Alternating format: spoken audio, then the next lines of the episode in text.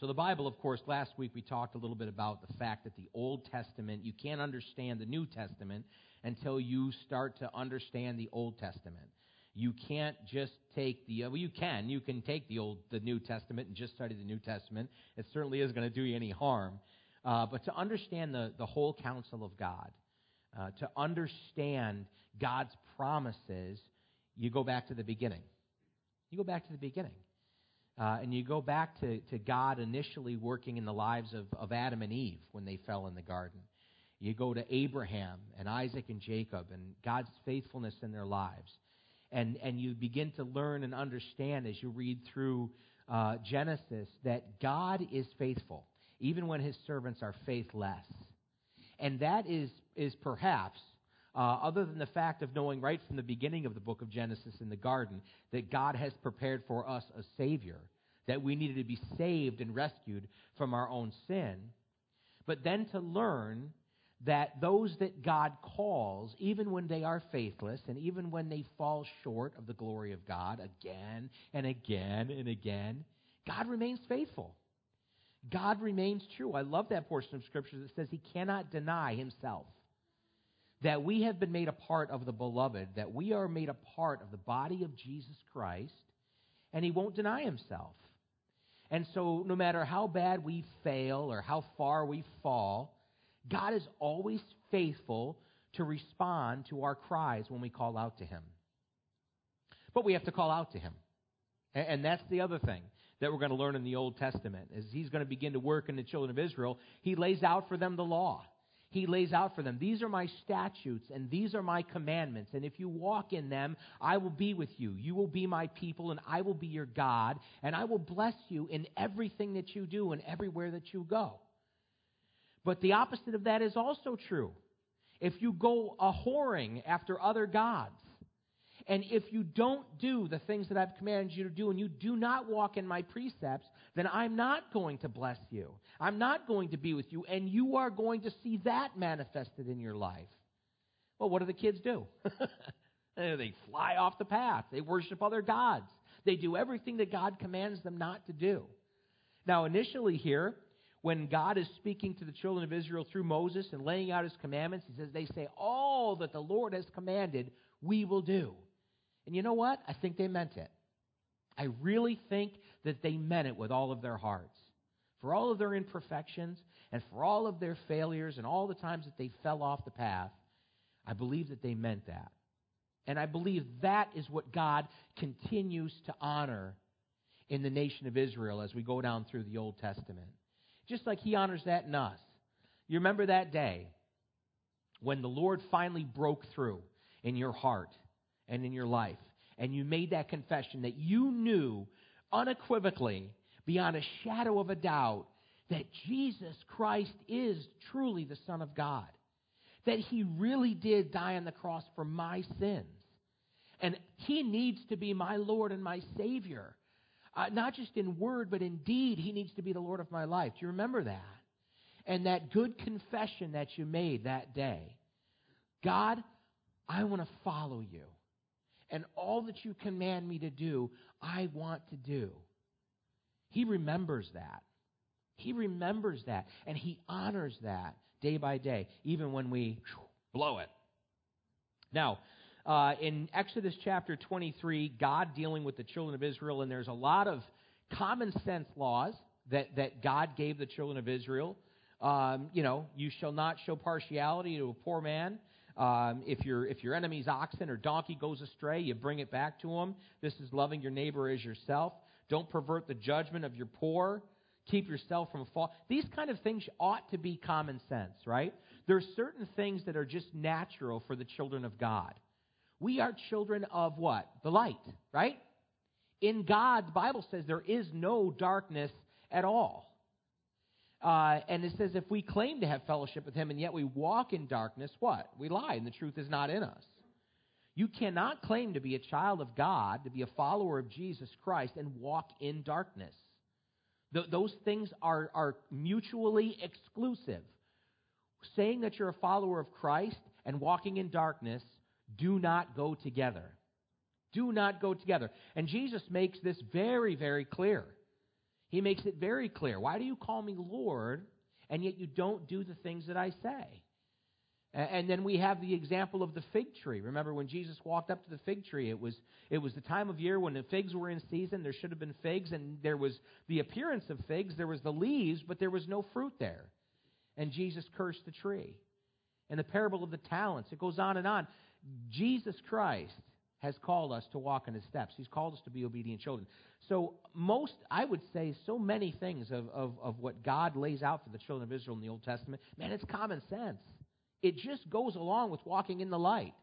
You know, one of the things I always say uh, around here is look at, we're all a bunch of screwballs, right? Every single person sitting here has got some issues, don't you? You all do. We all do. As long as we walk in these bodies of flesh, we got issues.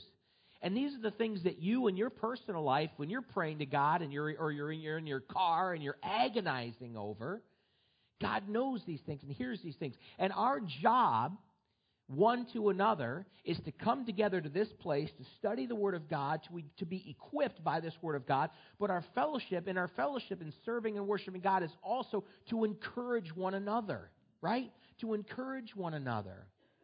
Uh, and and and to, to be there for one another. You know, so we're not looking for perfection, but one of the things I always say is be nice. Be nice. If you're a Christian, if you're a follower of Jesus Christ, you ought to be nice. I'm not saying be something that you're not. Okay? And some people are very gregarious and outgoing, and some people are not. That's okay. You know exactly what I'm talking about. Don't you ever try to be somebody that you're not, but be nice. Be nice. If you look at people and you're dealing with people, and in your heart you're just like, oh, they disgust me, that is not the Spirit of Christ. That is not the Spirit of Christ. And the Spirit ought to be made manifest in you by how you treat other people. It's not that hard. Be nice. Be nice. God is the judge. I don't have to worry about judging people. I don't have to, well, we're supposed to be fruit inspectors, brother. Okay, listen. Okay? You know a tree by the fruit that it bears, but it's not my job to go around cursing fig trees, okay? That's Jesus' job. My job is to love and to spread the word and to encourage people. And so much of what God commands the children of Israel. You know, and Jesus, when he's talking with the teachers of the law, he sums it all up. It's all summed up in two commandments. You shall love the Lord your God with all your heart, mind, soul, and strength. And the second commandment is like the first you shall love your neighbor as yourself. And on these two commandments hinge all, how many is all? all the law and the prophets. Don't you worry about, you know, Christians want to do everything but the most basic things. You know what I'm saying? Christians want to follow the dietary laws of the Old Testament. They want to you know because I you know I just I feel I'll be I feel extra servy towards God. You know what I mean? Like extra Christiany. If like I'm a Christian and a Jew. You know what I mean? And and I I, I want to do all these extra. Just love God and love people. Because we know from the book of Corinthians what God says about people who have all sorts of gifts and do all sorts of things for God and for the kingdom, but don't love people, right? It's useless. It's useless. God says, Do what I called you to do. But God, I'm over here serving you like this. Did I call you to do that? Maybe. Maybe not. But every single Christian has two callings in their lives, two commandments. Love the Lord your God. And if you love him, you'll walk in the light. And love your neighbor as yourself. Now, uh, we're going to skip down to verse 14 and start from there. 23, chapter 23, verse 14. Three times you shall keep a feast to me in the year. You shall keep the feast of unleavened bread. You shall eat unleavened bread seven days as I commanded you. At the time appointed in the month of Abib, for in it you came out of Egypt, and none shall appear before me empty. Now, this, this coincided with Passover. Uh, and of course, Passover is a celebration of what? Their deliverance from Egypt, which is a picture of what for us? Our deliverance from sin, our deliverance from bondage, our deliverance from this world. That's the, that's the, the, signif- the, the significance of the, the blood of the lamb being put on the doorposts of the home. And the angel of death would pass over that home when the blood was on the doorposts. Jesus Christ's blood was shed and sprinkled on the doorposts of our hearts so that the angel of death will pass over us. And right along with that is this feast of unleavened bread. Every single thing in your house that contained leaven was to be removed from your house. Now we know from the scriptures that leaven is a picture, okay, not literally, guys, but it's a picture for us of sin. Because a little leaven leavens the whole lump. In Mark chapter 8, verse 15, remember Jesus charged them, saying, Take heed and beware the leaven of the Pharisees and the leaven of Herod. In Galatians chapter 5, verse 9, it says, A little leaven leavens the whole lump. In 1 Corinthians 5, 8, it says, Therefore let us keep the feast not with old leaven, nor with the leaven of malice and wickedness, but with the unleavened bread of sincerity and truth. Leaven is a picture of sin. Now, what does leaven do in bread? It corrupts. It fluffs it up. It makes it yummy, right? That's why your yum yum bread is yum yum bread, right? You don't ever have a delicious, juicy cheeseburger on unleavened bread. That's disgusting. How dare you, really? Right? You don't make French toast with unleavened bread. You don't have a submarine sandwich on unleavened bread unless you got problems, you know? It's because it's uh, leavened bread is the yum yum bread. But that same leaven that causes it to rise and be fluffy and delicious and fragrant also causes it to rot. Also causes it to rot. It is a picture of sin. It's all the things that in your flesh are yummy. It's so yummy. Don't lie. Don't act like as a Christian, those things are not yummy anymore. And maybe some of them aren't. Maybe some of the things that you used to not be able to get away to from now disgust you. And that's fantastic. But if we're honest, there's still plenty of the things of this world and of our flesh that are like, yummy. Yummy. But what? And they may not even be destructive in and of themselves. But always, anything that is of this world can do nothing towards furthering your spiritual growth and your walk in Jesus Christ. And ultimately, the things of this world rot ultimately they rot. They may start out wonderful. They may start out doing no harm, but ultimately the things of this world, once they drag you in, rot. We need to be aware of that. Uh, and verse 16, in the feast of harvest, the first fruits of your labors, which you have sown in the field, and the feast of ingathering at the end of the year, when you have gathered in the fruit of your labors from the field. There's a feast when it's time to gather in the fruits of your labor, when it's time to, in, to enjoy the harvest of the work that you've done in your hands, the first thing that you do is you go to God and you say, Thank you for this. Well, wait a minute, I did all the work, right? I did all the. God blesses the work of your hands. If you're a child of God and you're walking in the Spirit and you're walking with God, God wants to bless the work of your hands. And when God blesses the work of your hands, what do we do? What do we do? We honor Him with that.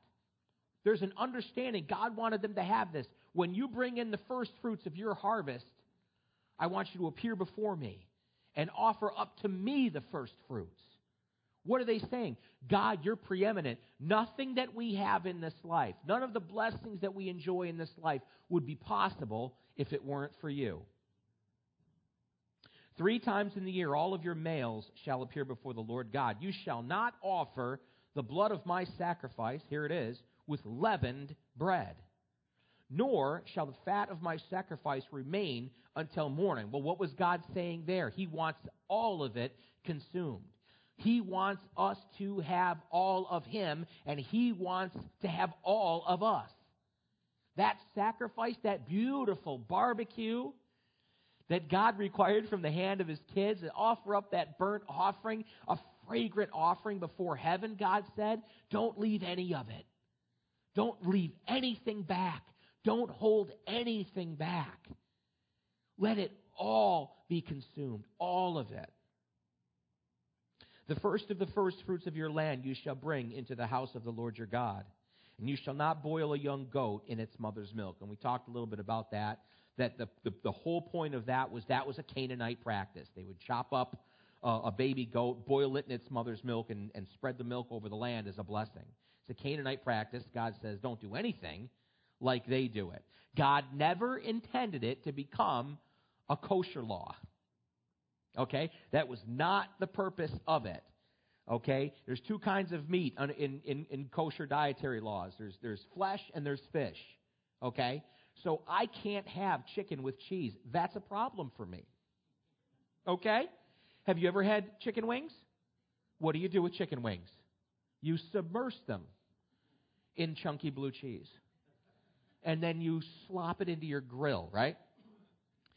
Chicken and cheese is a must have, okay? I'll give you, I'll give you the meat. I'll give you cow even, right? Because it can produce milk and goats can't produce. But chicken? How you to tell me I can't have, it's not possible to boil a chicken in its mother's milk. Okay? Anyway, that's kosher.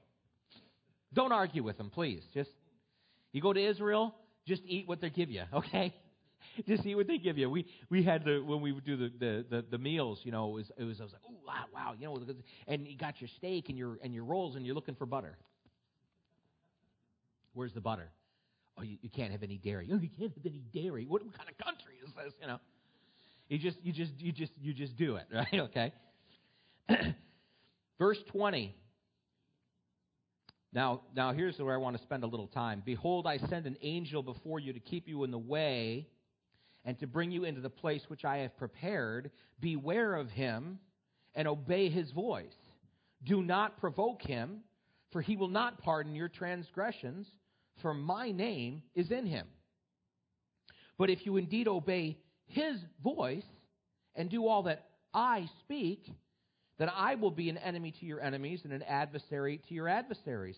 For my angel will go before you and bring you into the Amorites and the Hittites and the Perizzites and the Canaanites and the Hivites and the Jebusites, and I will cut them off.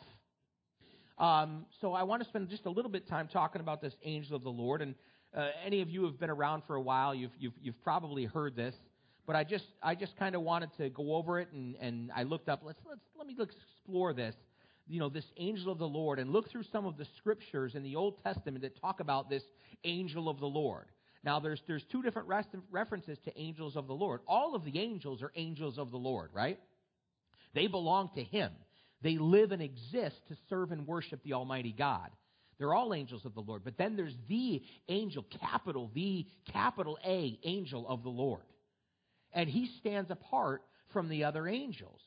And it's very interesting uh, the capacity that he has in the Old Testament. uh, and I'm just going to I'm to fly through these. You can you can write down the, the verses. Uh, if you're really fast, you can you can with your Bible app you can follow along. Okay. Genesis chapter 22 verses 11 and 12. But the angel of the Lord, capital A, called to him from heaven and said, Abraham, Abraham. So he said, Here I am. And he said, This is the angel of the Lord. Do not lay your hand upon the lad or do anything for him, to him. For now I know that you fear God, since you have not withheld your son, your only son, from me. This is the angel of the Lord speaking. You have not withheld your only son from me. Well, who commanded Abraham to offer Isaac? God. Exodus chapter 3 verses 1 and 2. Now Moses was tending the flock of Jethro, his father in law, the priest of Midian, and he, and he led the flock to the back of the desert and came to Horeb, the mountain of God. And the capital A angel of the Lord appeared to him in a flame of fire from the midst of a bush. So he looked, and behold, the bush was burning with fire, but the bush was not consumed. What was, what was in the bush? What was the burning bush? It was the angel of the Lord the angel of the Lord appeared to him in the burning bush. Um, in the book of Judges, chapter 6, um, and the angel of the Lord appeared to Gideon and said, The Lord is with you, you mighty man of valor. Now, this is again, capital A, angel of the Lord.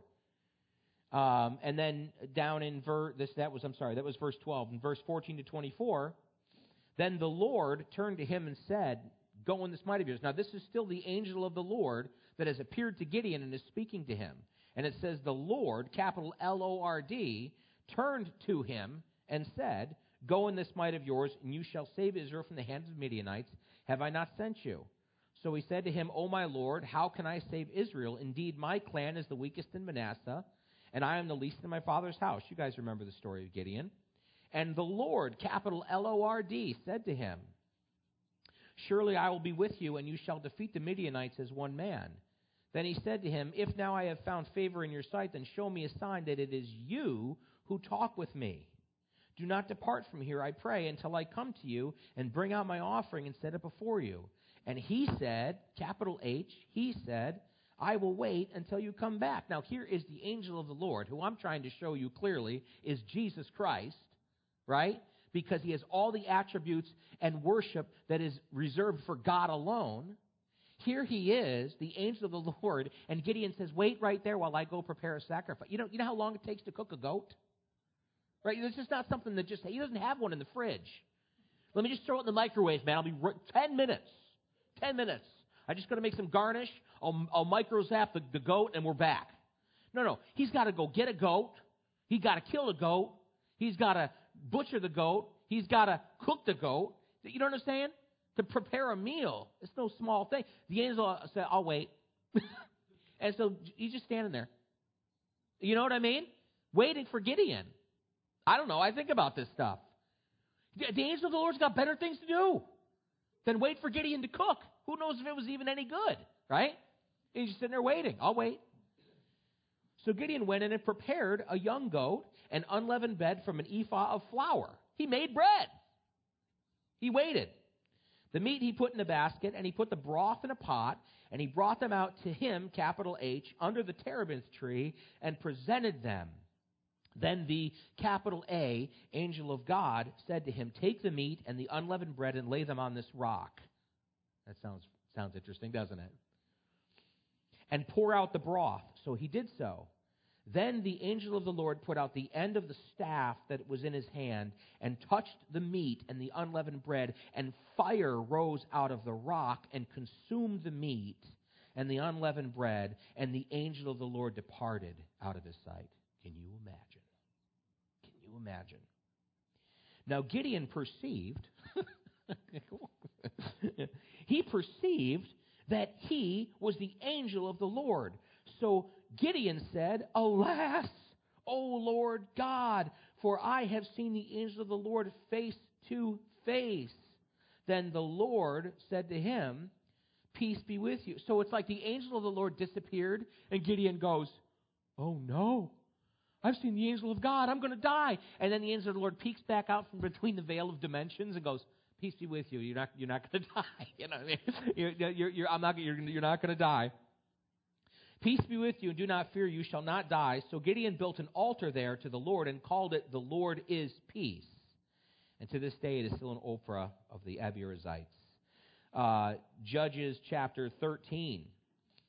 This is when the angel of the Lord appears to Samson's parents.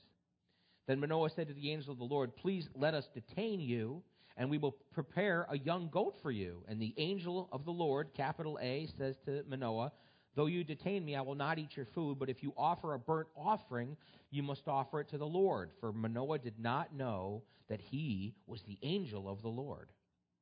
Then Manoah said to the angel of the Lord, What is your name, that when your words come to pass, we may honor you? And the angel of the Lord, you ready for the goosebumps? said to him, Why do you ask my name, seeing it is wonderful? Oh boy. Wonderful counselor. Remember that? What is your name? Why do you ask my name? Since it is wonderful. I love that. So Manoah took the young goat with the grain offering and offered it upon the rock to the Lord. And he did a wondrous thing. While Manoah and his wife looked on, it happened as the flame went up toward heaven from the altar the angel of the Lord ascended in the flame of the altar. Don't tell me this is just some angel. Don't tell me this is just some angel. This angel accepts sacrifices. This angel has the attributes of God. Um, when Manoah and his wife saw this, they fell on their faces to the ground. When the angel of the Lord appeared no more to Manoah and his wife, then Manoah knew that he was the angel of the Lord, and Manoah said to his wife, We shall surely die because we have seen God. But his wife said to him, If the Lord had desired to kill us, he would not have accepted. Thank God for our wives. Thank God for our wives, you big dummies, right? When we're all, or whatever. And, and, and your wife would just speak speaks clarity into your heart. Manoah's like, oh, we're going to die. We've seen God. It's all over for us. His wife's like, Manoah, why would he just give us all his promises? He appeared to us. And then he's going to kill us? I don't think that's how it's going to work. And, uh, oh, yeah. That's a good point. Good point. He's a meathead, just like his son was going to be a meathead, right? His wife said to him, If the Lord had desired to kill us, he would not have accepted a burnt offering and a grain offering from our hands, nor would he have shown us all these things, nor would he have told us such things as these at this time. Now, Zechariah, uh, chapter 3, verses 1 through 7. Uh, Joshua is the high priest in Israel at that time. Zechariah is a prophet of God, and he has a vision. Uh, he's in, he's, he's, he has a vision of a scene in heaven, and this is what he, see, he sees. The angel of the Lord appears to, jo- to Zechariah and shows him this. Then he showed me Joshua the high priest standing before the angel of the Lord, and Satan standing at his right hand to oppose him. And the Lord said to Satan, The Lord rebuke you, Satan. The Lord, who has chosen Jerusalem, rebuke you. Is this not a brand plucked from the fire? Now Joshua was clothed with filthy garments and was standing before the angel. Capital A. Then he answered and spoke to those who stood before him, saying, Take away the filthy garments from him. And to him he said, See, I have removed your iniquity from you. Let me ask you a question. Would an angel tell any servant of God, I have removed your iniquity from you? Who removes iniquity? Who specifically removes iniquity? Ooh. I have removed your iniquity from you, and I will clothe you with rich robes. And I said, Let them put a clean turban on his head. So they put a clean turban on his head, and they put their clothes on him, and the angel of the Lord stood by. Then the angel of the Lord admonished Joshua, saying, Thus saith the Lord of hosts, If you will walk in my ways, and if you keep my command, then you shall also judge my house, and likewise have charge of my courts. I will give you places to walk amongst those who stand here. And then in Zechariah chapter 12, in verse 8, it says this In that day the Lord will defend the inhabitants of Jerusalem. The one who is feeble among them in that day shall be like David, and the house of David shall be like God, like the angel of the Lord before him. Okay? So, back to Exodus. Okay, let's rewind. Back to Exodus chapter 23. And God is speaking to Moses, and he's giving them his commandments, and he's giving them these, these statutes and laws, and he says, The angel of the Lord. He brings out the angel of the Lord is going before you to keep you in the way and to bring you and bring you in the place where I have prepared. Beware of him and obey his voice, do not provoke him. So we have this picture that this angel of the Lord was going before the children of Israel into the promised land and that he specifically was going to be there watching. And now that gives you a whole new perspective when you read through the book of Judges. When you read through the book of Judges and you see the ebb and flow of the nation of Israel as they would fall into idolatry, and almost immediately they would be given over to their enemies and their enemies would begin to conquer them and take land from them and, and have dominion over them and oppress them. And then invariably, the angel of the Lord would appear to one of the judges and set forth either a prophecy or immediately anoint them, like in the case of Gideon, to deliver the people. And so you start to get this picture that this angel of the Lord, who has the attributes of God, is not figuratively, right? He is there. He is there with the children of Israel as they go into the promised land, and He's watching them. He's watching over them. Pretty, pretty amazing. Verse 24 You shall not bow down to their gods, nor serve them, nor do according to their works, but you shall utterly overthrow them and completely break down their sacred pillars. So you shall serve the Lord your God and he will bless your bread and your water, and I will take sickness away from the midst of you. No one shall suffer miscarriage or be barren in your land. I will fulfill the number of your days. I will send my fear before you. I will cause confusion among all the people to whom you come, and will make all your enemies turn their backs to you. And I will send hornets before you which shall drive out the Hivite, the Canaanite, and the Hittite from before you. I will not drive them out from before you in one year, lest the land become desolate and the beasts of the field become too numerous for you. This is interesting. Little by little, I will drive them out from before you until you have increased and you inherit the land. And I will set your bounds from the Red Sea to the sea. That would be the Mediterranean Philistia, and from the desert to the river. For I will deliver the inhabitants of the land into your hand, and you shall drive them out before you. You shall make no covenant with them, nor with their gods. They shall not dwell in your land, lest they make you sin against me. For if you serve their gods, it will surely be a snare to you. Uh, a couple of interesting things. First of all, uh, in verse 25, where it says, You shall serve the Lord your God, and he will bless your bread and your water, and I will take sickness away from the midst of you, and no one shall suffer miscarriage or be barren in your land. Without, without getting into um, a whole theological uh, direction or dispute here, a lot of the attributes, or not attributes, but a lot of the promises that God made to the children of Israel, to the physical nation of Israel, a lot of Christians and a lot of churches try to take those promises and apply them to the church where they don't belong. Okay? You know what our promise is? We're a bunch of wild olive branches that have been ingrafted into the olive tree. God has not promised the Christian who obeys him and serves him and follows and walks in the way of Jesus Christ. God has not promised any of us health or wealth or prosperity.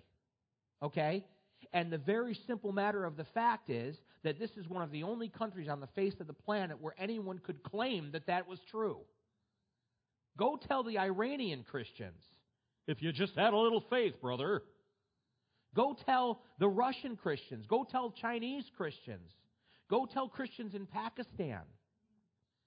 Go tell Christians in the Sudan. God doesn't want you to be sick. God wants to drive your enemies from before you. You cannot preach that message to any of those people. Uh, hopefully, if you got an ounce of shame, right? That's only in America where we can have that because we are so rich. And I want God to bless everything that I have and everything that I do. And that can be good and that can also be selfish. I want God to back my plans. I want God to back what I'm doing. And so often, if I'm if I'm being blessed, and I believe it all comes from God anyways, but if I'm being blessed, I'm having good things, it's because it's because I'm doing right by God. That's not always the case, is it? What does David say? Why did the heathen prosper? Why, why do the heathen prosper? Why do you allow that, God? God causes the rain to fall on the just and the unjust. I can tell you when my wife and I had a miscarriage, it had nothing to do with being disobedient to God. When my nephew died of cancer, it had nothing to do with anybody being disobedient to God. And we prayed and we begged God and we trusted in Him that He had the power and the ability to heal Caden. And He didn't. He took him. So I got two choices. I'm not a good Christian, number one, which that's true. Or God's not a good father. And you got you got you got some you got some decisions to make. And I think when you read through scriptures again and study it as a whole and understand the nature of God, God works in mysterious ways. That's a great phrase. And God does things according to his ways, not mine. And a lot of times that means that God allows things to happen or, or, or lets things happen that don't make any sense to us, that may even seem cruel or mean to us. You know why? Because we're not God. And we don't know His ways. Our job is to serve Him to the best of our ability, and no matter what befalls us or what comes our way, that we remain faithful to Him. God, you've given, you've taken away. Blessed be the name of the Lord. God, have your way, your perfect way in me. And if it's the way of pain, or if it's the way of sickness, or if it's the way of loss, to glorify and magnify your name, then so be it. I am your servant. I'm your servant. Have your way. And let me tell you something that's where the true spiritual reward is found. It's being able to truly rest in God that way. God, whether it's good stuff or bad stuff, what does Paul talk about? Whether I'm rich or whether I'm poor, whether I'm hungry or whether I'm full. I've learned in all circumstances to abound in Christ. And that's when he says, I can do all things through Christ who strengthens me. He wasn't talking about scoring touchdowns or dunking basketballs or, or being, being successful financially. That's not what he's talking about at all. I know how, no matter if I'm getting my face kicked in or if I'm being exalted, I can glorify God. That's the victory that we have in Jesus. Now, um, he, I love where he says, I'll send hornets before you.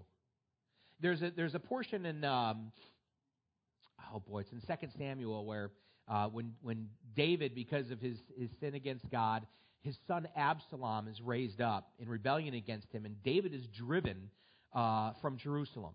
And he's driven from his palace. And um, he just had, David had just such a meek soul when it came to his relationship with God. I'm sure there's plenty of people that said he's an arrogant jerk, right? But when it came to God dealing with David, he was so meek and humble in his in his dealings with God. When God was dealing with him, when he was being driven from his palace and driven from Jerusalem, and and and uh, who's the guy that was following him at a distance? Remember Shimei? Yeah, Shimei, Shimei. He was following him at a distance and cursing him. You're a man of blood. You're a man of blood. And David's men were like, uh, "Can we go just chop his head off real quick? I mean, be quiet. We we don't like noisy people on trips. Let me go chop this dude's head off real quick." And David said, "What have I to do with you?" What have I to do with you? What if God has told him to go curse David? So let him curse. He's throwing dung at Date the king, the one who killed Goliath. You know what I mean? And David says, I accept this too from the hand of God. But later on, when God is bringing David back into his place as king and giving him the kingdom back, and there's this battle that's fought against David's army and the armies of his son Absalom, and as they're going through the forest, the Bible has this interesting passage where it says, More people were killed that day by the forest than by the sword. And that's so interesting and fascinating to me. One time we were listening to Pastor Chuck Smith preach, and I went up to him afterwards at that portion of Scripture. And I said, Pastor Chuck, what do you think this means? And he goes, think it means that there more were killed by the forest than by the sword. I'm like, what? All I can see in my mind is the Wizard of Oz. Remember the trees? She was hungry, you know. I mean, they're throwing apples at him, like hard apples. you know. But the forest comes alive and is killing Absalom's men. I, don't you want that DVD? Like, hello? Hornets. I'll send hornets. During the, the, the Six Day War, there are accounts of, uh, of tank battalions, Egyptian tank battalions, being driven from their tanks by bees. By bees. Wow. When God says, I'll fight for you, He ain't kidding. He ain't kidding. I love that stuff. Now, the last thing I want to say real quick is, is just that it's, it's very notable that God says not all at once. Isn't it? It's very notable here, and he makes a point. He makes a point to make this point. Not all at once, lest the land become desolate.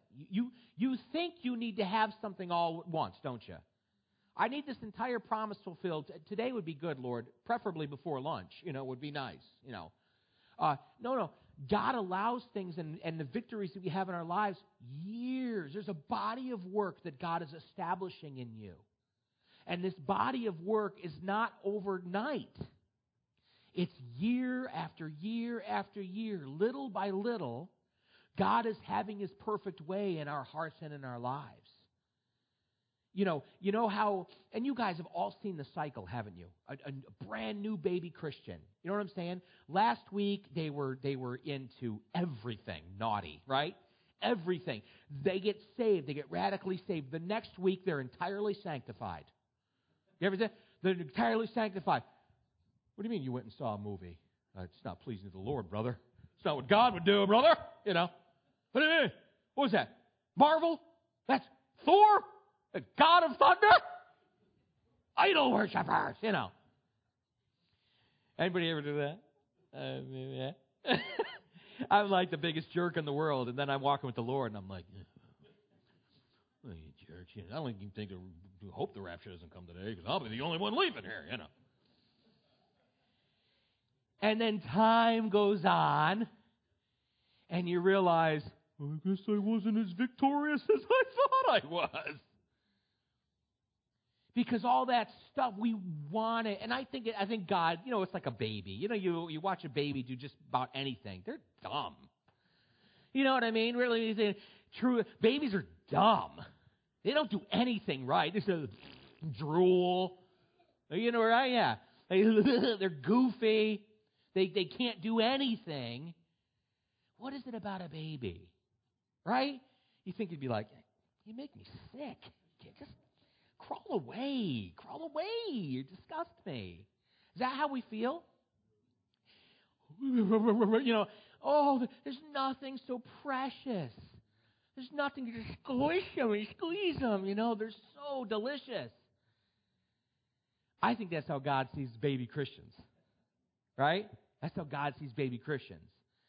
Like, just look at her. you know. God is going to do a great work. God is going to do a great work.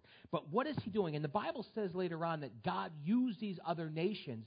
Specifically, he used them to do what? To test Israel. To test Israel. God never ever wants. Remember when David, you, you, know, David was always he was a man of war. He was a man of battle. He was a man of action. And then one time he decided to stay back. Remember that? The incident with a lady. Her name was, I think, Bathsheba. Ah, King, you don't need to go to war anymore. You don't need to be in the fight anymore. You stay back and enjoy all the success that God has given you. How'd that turn out? Well, it turned out great actually because they had Solomon later. so God is good. But that specific incident was bad. One of the worst things. It was the worst thing David ever did in his life because he took, took, took, took one off. God wants us spiritually to be continually in the fray. He talks about us being ready. That when in, in Ephesians 6, he talks about putting on the full armor of God, feet shod with the gospel of readiness. Ready always willing, always ready, people of action. People always looking to do the work of God and on the defense and looking for the attacks of the enemy. God always wants that of his kids. And he was going to use these nations to keep Israel on their toes and to actively keep them in need of him. And God's going to allow lots of stuff in your life, I guarantee it, to keep you actively in need of Him. Maybe even some of those things you think, God surely wouldn't want this thing in my life, and I've begged Him to take this thing out of my life. And I think God's ultimate plan is for us to have victory over sin, but in the meantime, as He's working in your life, He will use that very sin to humble your butt. Because we get too big for our britches sometimes. Pretty good. Pretty good. I think it's about time, Lord. I am ready to start raising people from the dead, Lord. Anytime you're ready. You know. And then, and then, and then, you, and then that thought comes into your head, or you fall to that same old thing, and you're like, not only am I not ready to raise people from the dead, I think I need to be raised from the dead again. God allows that because He wants us to be true and pure of heart. And so he allows the battle. Heavenly Father, thank you so much for your word, and thank you, Lord, for the promises uh, that we have in you, Lord. We glorify you, we praise you, we thank you. Pray that you bless our time of fellowship today, Lord, and our next service as well. We pray, Lord, that you prepare the hearts of all who will be here, Lord, to receive your, your word of truth, Lord, from our pastor, and that you be preparing him, Father, to, to, to speak the truth to us, and that you would anoint him. Lord, we pray, Father, for those who, who, who need a touch from you today, Lord, that, that they, would, they would find that, Lord, not maybe in the way that they think, Lord, but they would have an encounter with you today, Lord, and hear your voice calling to them, Lord, to follow after you, to step into the light, um, to do the things that you've called them to do, Father. Have your way in us, Lord.